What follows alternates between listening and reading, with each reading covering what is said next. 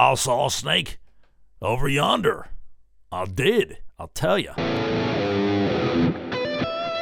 Yeah, everybody, welcome to episode 10 of the Signal Man Show. I'm your host, Josh Urban. Thanks for tuning in. I've been roaming the woods and writing a book.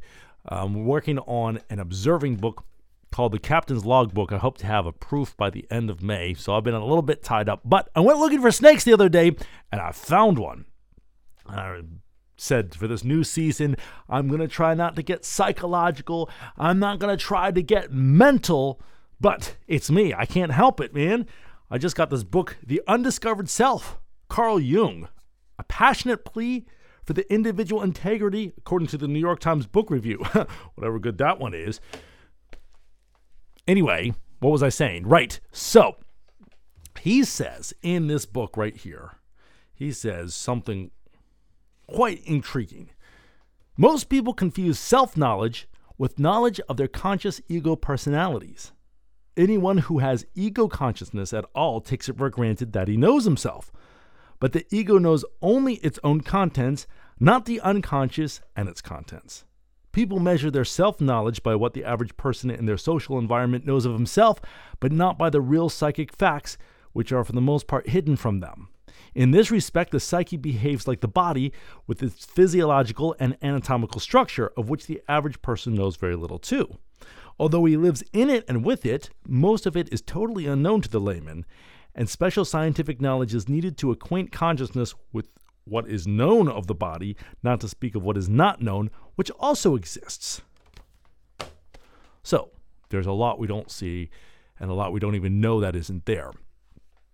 Quite interesting stuff. So, how does this tie into hunting for snakes? Well, so I'm down in the mountains now and moved down in January and I'm looking around at all these woods and all these creeks and all these mountains thinking, oh, that looks awfully snaky awfully snaky. And snakes, in this case, I was actually concerned about the real ones, but in our discussion here, that's a psychological metaphor for things we don't like, things that can end us, right? So an interesting thing happened, and I've known about this for a while. I've heard Jocko Willink talk about this. I've heard Jordan Peterson talk about this. Talk about there's a difference if you go along and you're cowering in fear and you move through the world as a prey animal waiting for things to happen to you, or if you go out as a predator looking for the dragons to slay. It's a big difference. So I went looking for snakes. It was a beautiful day last week, and I said, I'm going to go. And there's a video up on this channel. I'm doing this is the first podcast on YouTube. I said, I'm going to do this. Um, and so I went looking for snakes. I finally found one after a long time. I finally found this little hognose snake. He's not venomous. He's this, oh, maybe about 18 inches long if, if we're telling fish stories. And and I picked him up by his tail and he hissed. He was like, and then he breathed in. And he flattened out his head like a cobra. He didn't bite me. It was pretty cool. That's the only one I found. I went looking for rattlesnakes. I went everywhere looking for snakes. I went out again today. I was thinking, oh, I need to do a podcast. And I thought, oh, I want to talk about looking for snakes. So this is something that I've been doing psychologically too. I've been sorting around in my head, trying to figure out the next thing, right? And there's a difference between walking through the field hoping you don't step on a snake than actually going to look for a snake. Now, you want to be careful because the snake is there. Just because you're looking for it doesn't mean it's not there. Maybe you don't find it, maybe you do. It can still bite you, it can still be poisonous, it can still put you in the hospital if you step on the wrong one, just as some of the things that you might find when you go looking, it might totally change your life.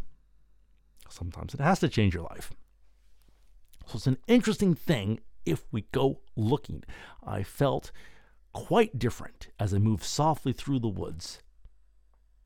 Going through the dappled sunshine, it was nice not to look at a screen for once.